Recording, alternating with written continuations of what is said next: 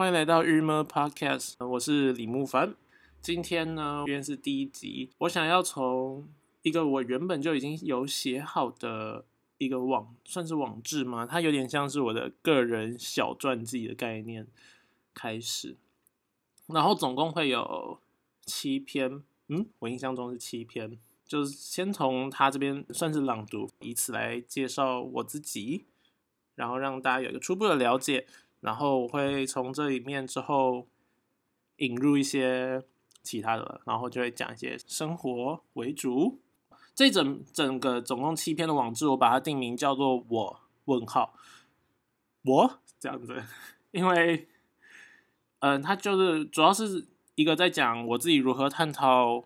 我个人的说是性取向或什么的这一整个阶段，这篇呃写作时间其实是在公投前，当然我很妄想的希望说写完之后啊，可以去影响到一些身边周遭的人，我不知道影有没有影响力啦。总之，他是在那个时候时间点写的，所以嗯，他到虽然是现在才预录，感觉是一个就相对于现在的时事来说，并没有那么连接，但是好管他的，反正。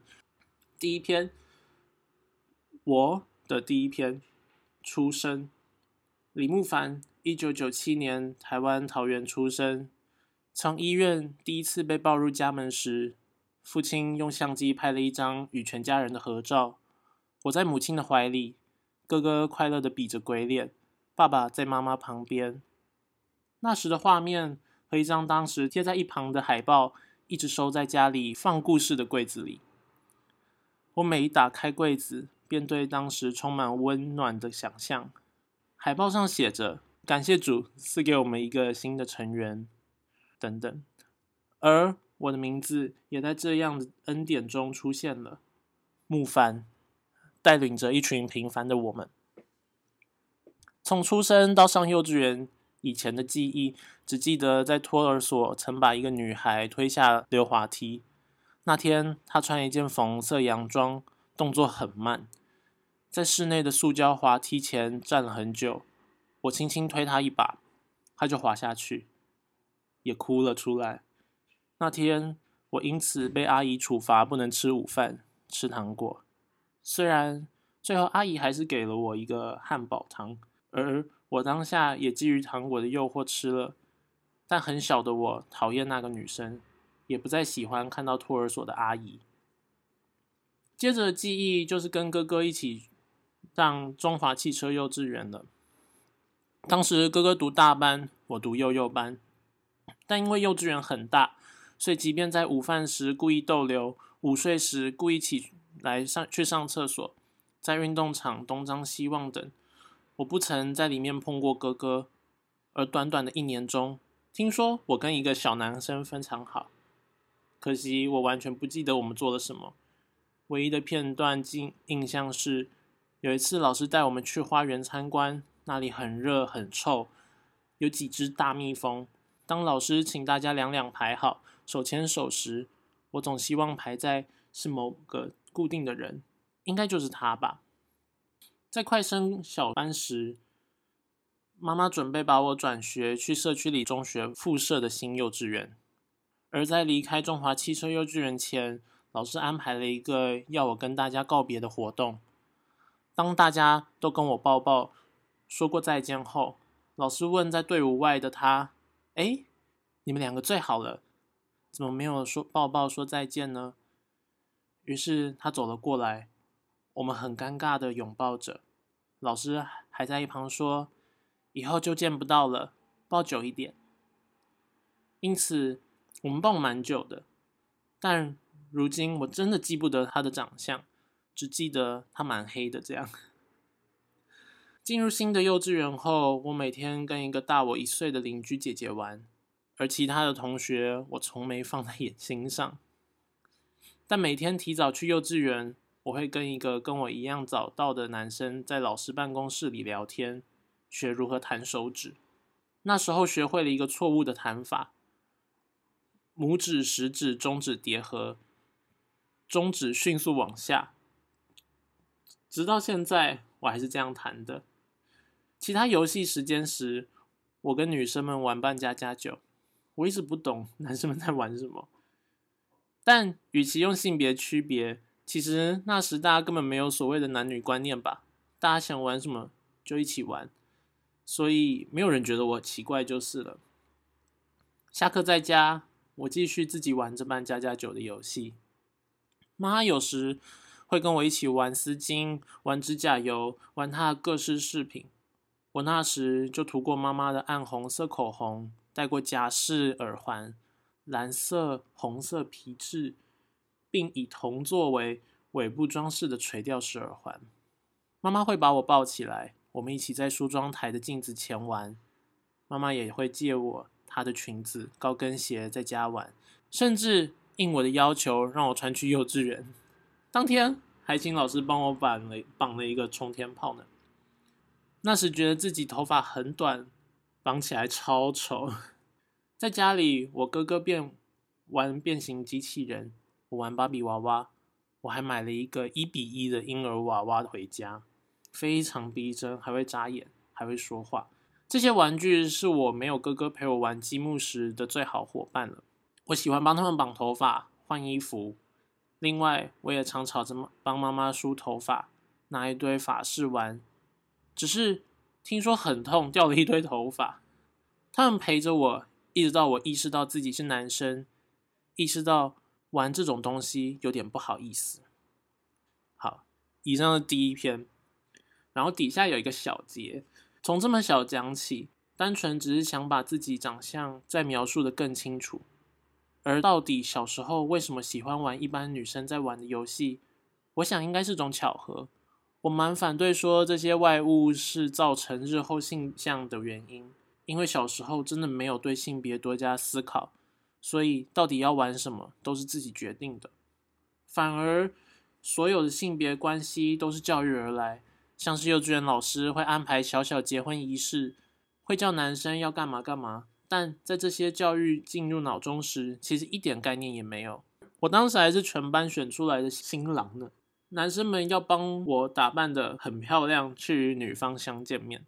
这件事我当时一点都不期待，有什么好硬是要跟自己没有特别喜欢的人结婚呢？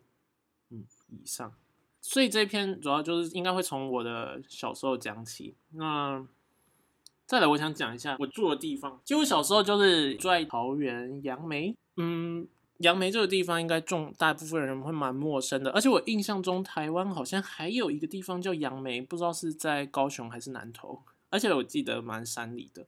我觉得杨梅这个地方呢，嗯，在我小时候，其实我对它的印象超薄弱，因为我自己住的地方其实不算就不是城里啦，然后我住在就不是市区，那这样很奇怪，因为杨梅本身就不是市区，但我住的地方不是那种就是火车站附近啊，然后街道的那种地方，然后呃，主要是就是有点像住在那种社区里面。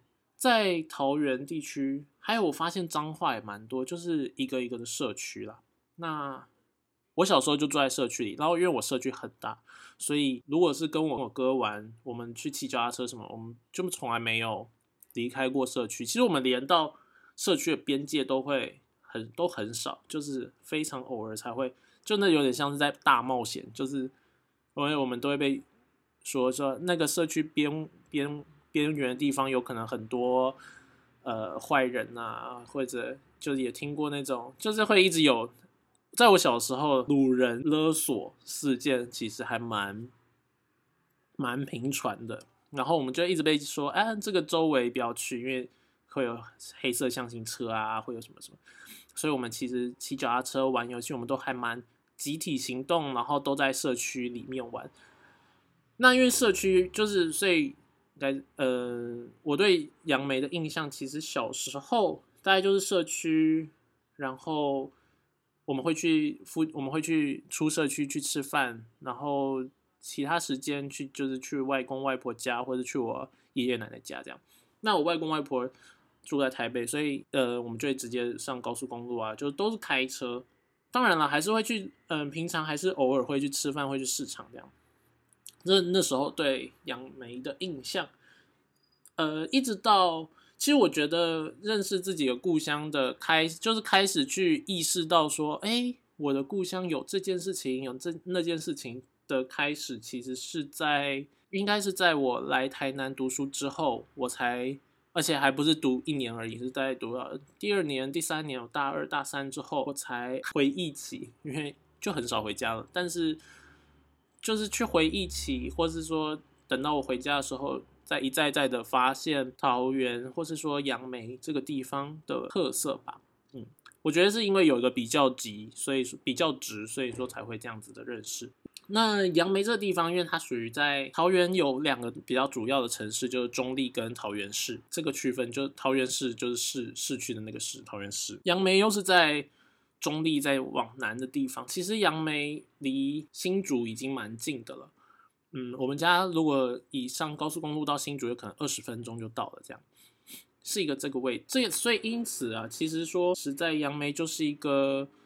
比较相对来说开发度比较低的一个地方，从小你会我们会得到的一些乡土教育，大概就是梯田啊、客家文化啊这种很明显的，对，因为所以我们这个我们这个城市就是呃有可能该怎么说，相对低开发，这边是一个山林地，所以说从平地到山区，有可能到山丘上啊什么，就是有山有水的地方很非常近。然后杨梅这个里面有三个。小小镇从南到北的话，就是富冈、普兴、杨梅，然后这三个小镇都有火车站。这样，普兴的话，就是大家有可能比较会熟知的普兴牧场这样子。那大家如果想到普兴牧场，大家就能够想象说，想象说杨梅到底有多么的自然。就是因为我说我外婆家在台北嘛，所以小时候其实，哦，我们蛮常回外婆家，我们大概一个月会回。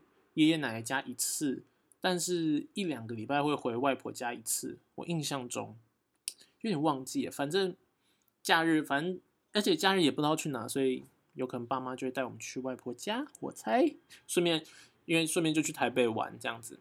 但是说因此，所以其实我蛮小，就有可能很小，所以我有一些如果未来有提到，就是像说小时候搭捷运啊什么，就是是在这样的状况，就是因为去外婆家，所以顺道。然后我还记得，因为我小时候这个状态，所以一零一盖好啊什么的，我们当然就会去之类。但是跟我的同学，就是学校同学，也就是桃园的同学，在聊这些事都的同学，大部分其实还蛮 对台北市会有一个该怎么说教育出来的想象嘛，就是说，我就想大家根本没有特别去过台北市啊。总之那时候大家的想法是说，就是，哎，台北。都看不到天空啊！台北没有办法看到树啊！有可能对于杨梅长久居住，有可能全家人都在杨梅居住的状态的同学，他们会这样觉得。好，但是我是没有这种感觉啦。总之，那时候同学对台北会有一个很，我觉得这是一种很刻板的印象。对，这是杨梅的人群的话啦。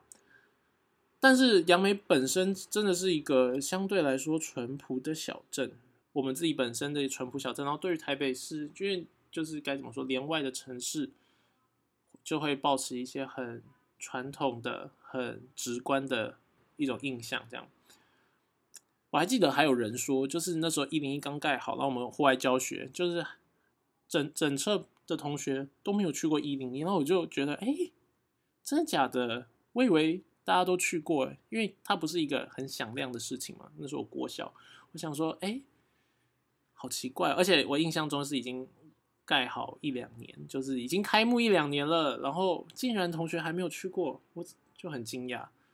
好，这我觉得自己大惊小怪了，但是的确就是那个城乡的差距是有存在的。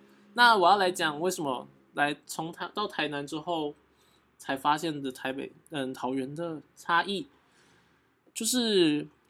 嗯，因为我读建筑系，所以其实我们系上还蛮需要不停的去台南的，嗯，该怎么说？不是台南了，就是需要不停的去我们所所做什么建筑设计的一个，我们称之为基地的地方，也就是我们会预设一个空一块地或是一个地方，那边有可能原本有房子，那我们就会预设它的房子要拆掉或者要留下或者是什么，那。去那边就是这是都是假设的，然后去做调查，然后我们要在那边设计我们的房子，这就是应该算成大建筑的教育模式，也就是其实至少到我们这一届都还是这样，就是我们操作大二、大三都会各有五个设计，那这五个五次的设计就是总共会设计出五个建筑这样子，呃，总共就是各一大二五个，大三五个，那样态有可能会是旅馆啊、小办公室啊、大办公室啊、商办啊什么的之类的，就是一些。这样的状态，所以说我们蛮常要到台南的各地去做这种基地调查，因为因为这个基地呢，我们都选在台南。这样，我后来有听到中原大学，就是 sorry，我去实习的时候有就有认识一些中原大学的的朋友，然后他们蛮酷的，就我以为他们选的地方就都在桃园，但没有，他们会选很多大部分的点在台北市这样，我觉得蛮有趣，就是这个差异。因为台南你没没办法说很方便就三步时也可以啊，也可以去高雄，有可能就没那么方便吧。但是我们有一次选在高雄的澄清湖，但是那次就被就是大家就觉得澄清湖超远，而且就很难到达，然后进去观察要每一次进去的门票都一百块。他好像维持了三年这个基地之后就没了。嗯，那他们的话会选在台北。蛮有趣。做基地调查的话，它就是除了你对那边的房子长怎样啊，有些什么人啊，这这些很基本的观察之外，其实有时候是蛮深入的调查。因为我们要记录越深入，就是似乎就可以发掘一些做设计的点子。所以有可能会观察说，哎，当地居民都是些什么人啊？他们都几点出门啊？几点回家？然后当地卖些什么小吃？当地呃。民众对这块地方的想法，然后这边的历史种种，就是必须调查的很深入，所以也时不时其实是需要跟台南的市民去做访谈或什么。然后这件事情是我就是非常不擅长，因为我觉得一直没有一个好的，就是一直没有好结果。因为我们还曾经访问过里长啊什么，就是。你不太，我觉得我们不太能拿捏我们访访谈到的结论到底足不足够具有代表性。然后另一方面则是，其实居民对于不知道，即便我们说是成大建筑，其实已经在台南是非常吃香的了。但是居民对于这些我们所谓这些外地的人，或是其实是非常的排斥。其实蛮大一部分的人是非常排斥的。因此，嗯。我们就是对台南会有一些小小的初步的了解，然后也会因为这些居民给我们的回馈，对台南会有一些会跟台南产生一些小小的冲突。我觉得这这这些事情在大一、大二其实都还蛮不明显的，因为这是大一、大二这两年都还会是一个不停发掘，然后一直去探索，而且很被洗脑式的，你会觉得台南这样很酷，然后很有潜力，很好玩，文化底蕴很深厚。嗯，但是你，但是当大二开始，大三就会去思考说，哎，这个底蕴深厚，难道桃园就不深厚吗？其实也会觉得说，嗯，他们对外地人的这种排斥所产生的那样子的社区关系，真的是好的吗？或是，当然了。这就是一个很个人见解，应该说这样讲，我不我不太只认为他们应该改变，或是我们这些外地人介入之后，他们应该配合，或是应该怎么样，而是我单纯只会觉得，OK，那这个城市我不能待这么久，我不能我无法待永远待在这，就是我不觉得这里是一个家的那种感觉，就是有可能因为这些差异吧，所以说也因此就是很回顾到。杨梅到我自己的家，因为你，如果你长期生活在你自己觉得那根本不是自己家的状态，其实我觉得会激发很多那叫做怀乡情节。所以好，我就很常想到像是台南的巷道，像是那另外一则是我们很常观察所谓台南巷道空间，就是认为那是很居民的空间等等。然后，嗯，我就想到其实我的的乡镇城镇其实也是在。杨梅这个城镇上也是有这种巷道的，而且我觉得这件事蛮酷的啦。就是台南跟杨梅真的差很多。杨梅这种巷道啊，是不堆个人杂物的，至少如果是有居民意识到这个巷道的时候，这边是不会堆个人杂物。该怎么说？就是有居民活动的巷道，它就会很干净。我觉得这件事蛮有趣，它的干净是，而且是不需要特别说把它铺成了什么易于行走的路径，而是它就是自然成为了一条干净的居民的后巷，然后大家很节制的生活。这件事情，我觉得在跟台南巷道是差很多的。就是在台南，我认为大家其实蛮不节制的。嗯，就是嗯，不能这样说，就是在大家在台南反而会嗯过得比较松散，或者说比较放松的生活，所以很多东西会拿到屋外啊，然后大家不停的在扩张自己的空间，在在桃园是很少见的。而且我其实觉得台南的巷道并没有非常干净，我不太确定原因是为什么，是因为有外来者呢，还是因为不知道大家对对别人比较好吗？或者就是生活比较放松，或是没有那个习惯，或是因为桃园那我所说的那些巷道，通常维护者是客家人，所以客家人很爱干净。客家人爱干净这件事情。好，虽然因为我等我也不算是，因为我不是土生土长，就是我们家不是那种杨梅家族，所以好像不能，就是我没有立场去对客家人有任何评价。但是的确，我从小听到就是客家人是勤俭耐劳、爱干净，大概是就是一个非常有点小日系的那种风格，这是我对客家的印象啦。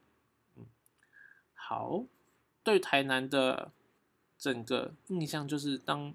我觉得来台南之后这么久，而且还有一个，我觉得还有一个关键因素，就是因为我读完四年，我就会就可以离开台南市，所以他放任了，让我不用强迫自己融入这个城市。就是 OK，我融入到了三年，第四年的时候我就开始放松，因为你觉得啊，我看到了一个回家的点了，所以我不再需要去强迫自己一定要融入这里，或是一定要喜欢这里。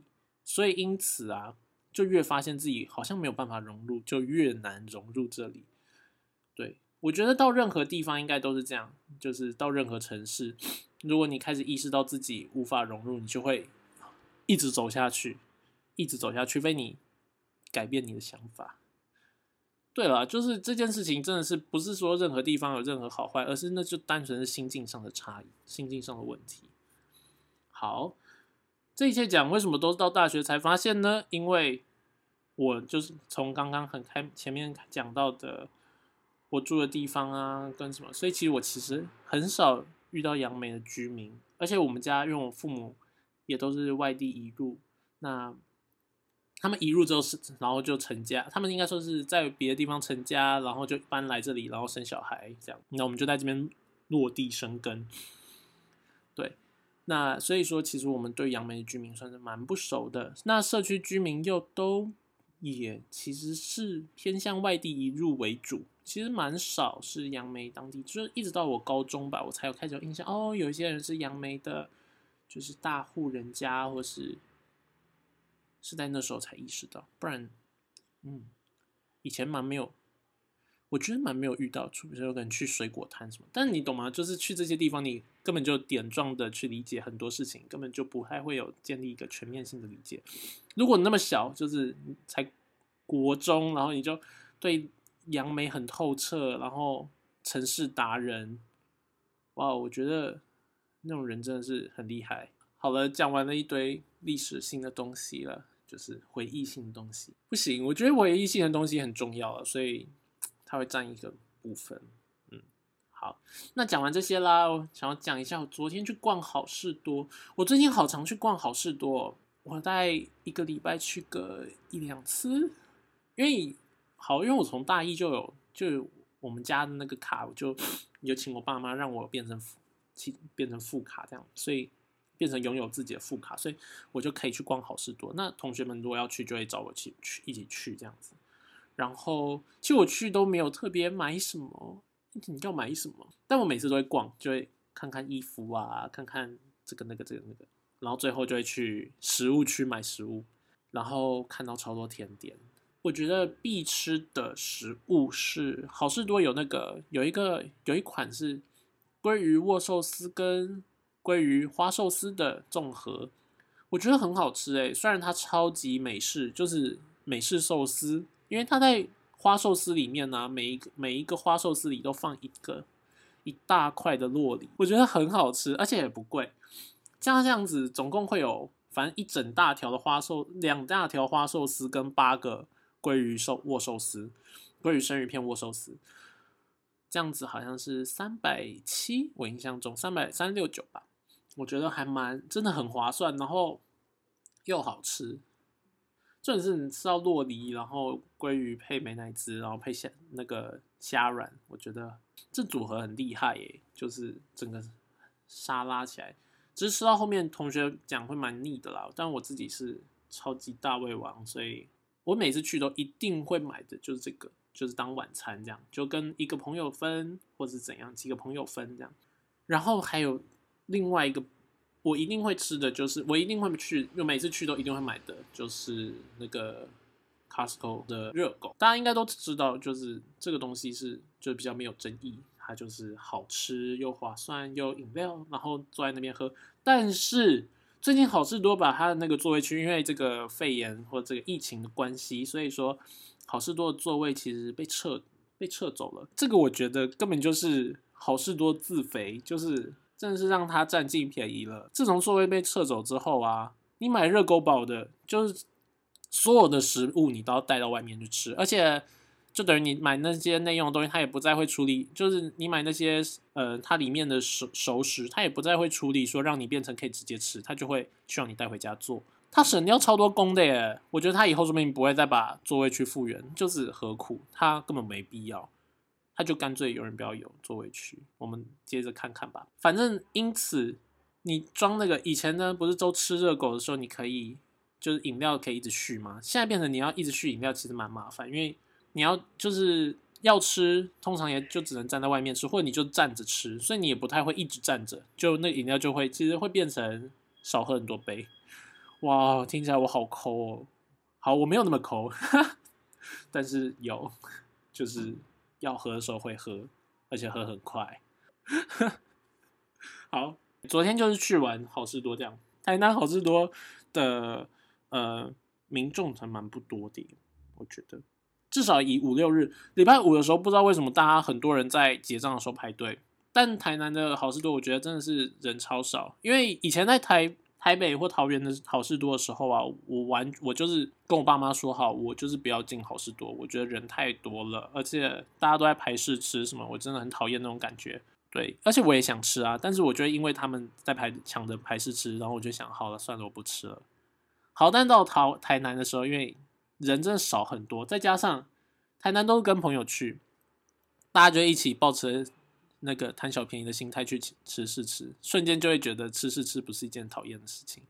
这很就是个人因素的问原因。然后，但是我这一次礼拜六去看的时候，我发现，哎，大家真的人手一包卫生纸，哎，但是我以为卫生纸之乱已经三个礼拜或是一个月前的事了，就是。应该是很久以前的事啦，怎么会现在大家还在人手一包卫生纸？我看到真的好傻眼哦！大家怎么了？为什么要卫生纸？不是大家已经跟跟你们说好不需要买了吗？每因为如果是一个人、两个人都依旧有一包卫生纸的话，那就是你能够理解他家没有了。但是每个人人手一包，哎，害我也好紧张哦，就会激起那种紧张。而且他现在还是有限购啦，我猜说不定是因为。好事多在那边限购，说一人一包，所以说就会大家就会变成更觉得哦，我既然去了，我就要买一包，会这样吗？我不知道，就是有些人会这样，但是因为他如果不限购，就会有人又买很多包。好了，大家可不可以清醒？已经过很久了，这个事情老早就过去了，所以不要再抢购卫生纸。而且你就看到一堆大家都在那边精精打细算，说我这样子是分了几包卫生纸，很无聊，好吗？我只是想买个吃的，然后前面的人就买一大堆卫生纸。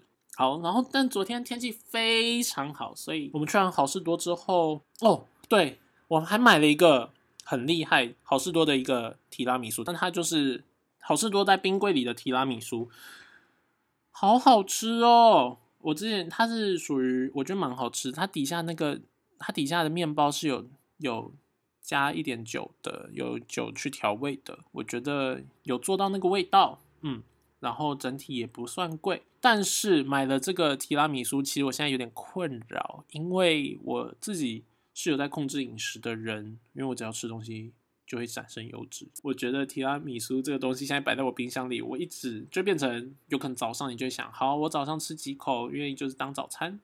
但是你懂吗？原本你不会有这个热量，现在却有了这个热量了。好，大概就这样。所以提拉米苏它现在在我的冰箱里，不知道什么时候会吃完。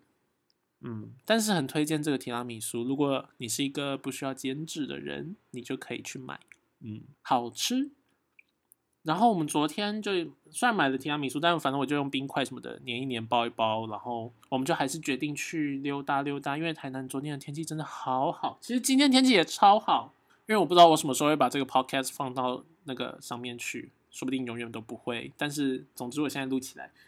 今天是四月，是四月十三哦。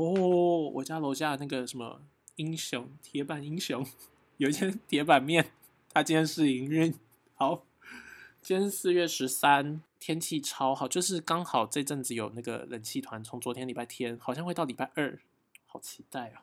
海南真的需要一点冷空气。反正天气蛮好的，风很大，然后很凉，然后又。太阳万里无云，所以我们昨天就决定说，嗯，去溜达溜达好了。我们就骑着机车去台南的海边，我们就一路这样子骑，就从好事多骑出来，然后就这样一路往海边去，然后到了所谓黄金海岸的附近，然后再绕着沿着台南的运河回来市区这样子。嗯，我发现这一趟啊，倒是让我对台南就是加分加分，因为。蛮美的诶，台南这种凉爽天气啊，其实真的很不错诶，而且台南超不会下雨的，所以这真的是一个优点。而且台南市区离海边好近，然后离运河也好近。其实我觉得运河蛮有趣的，因为运河它毕竟还是那种大比较宽大的，它跟小溪流啊或什么其实蛮不太一样，就有点像爱河是运河吗？我觉得爱河好像也是有点像运河，可是。台南的运河又比爱河还要短，还要还要窄，所以说，呃，你跟对岸会有一个距，那个不是很远的距离，但是中间有一条就是波光粼粼的水面，其实真的蛮舒服的 啊。所以，而且因为运河嘛，然后跟陆地，台南又不高，所以说，像说如果是那种水流。或者是水圳，通常都会有一个很陡的那个深谷，然后旁边才是居民宅。你跟那个水会很远，但是运河它就齐平在你旁边呢。我就想说，哎，这边会淹水吗？好像也没有听过。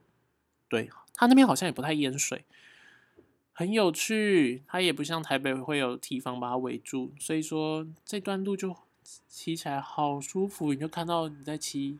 哎呦，我骑 GoGo 就是很安静，然后骑着 GoGo 然后有太阳，然后有风，然后运河在旁边那样流，嗯，有给台南加分到。我觉得是真的，台南的旅游景点，如果当大家在问我说应该来哪里玩，嗯，我觉得海边就是一个很，我觉得算台南特色吧，因为通常其他县市的海都很不市区，都要一段路，但台南的海离城市超级近，而且不是像西子湾这样子一个。其实我觉得西子湾离市区也很远呢，要到超难到。但台南就是可达一达，又多人，然后又方便，然后又都是平地。整体来说，我觉得台南的很好玩的地方就是几个海边，北部就是黄金海岸，然后中间是渔光岛，然后再来南边，我现在一直想要推荐就是小美军，虽然它是一个。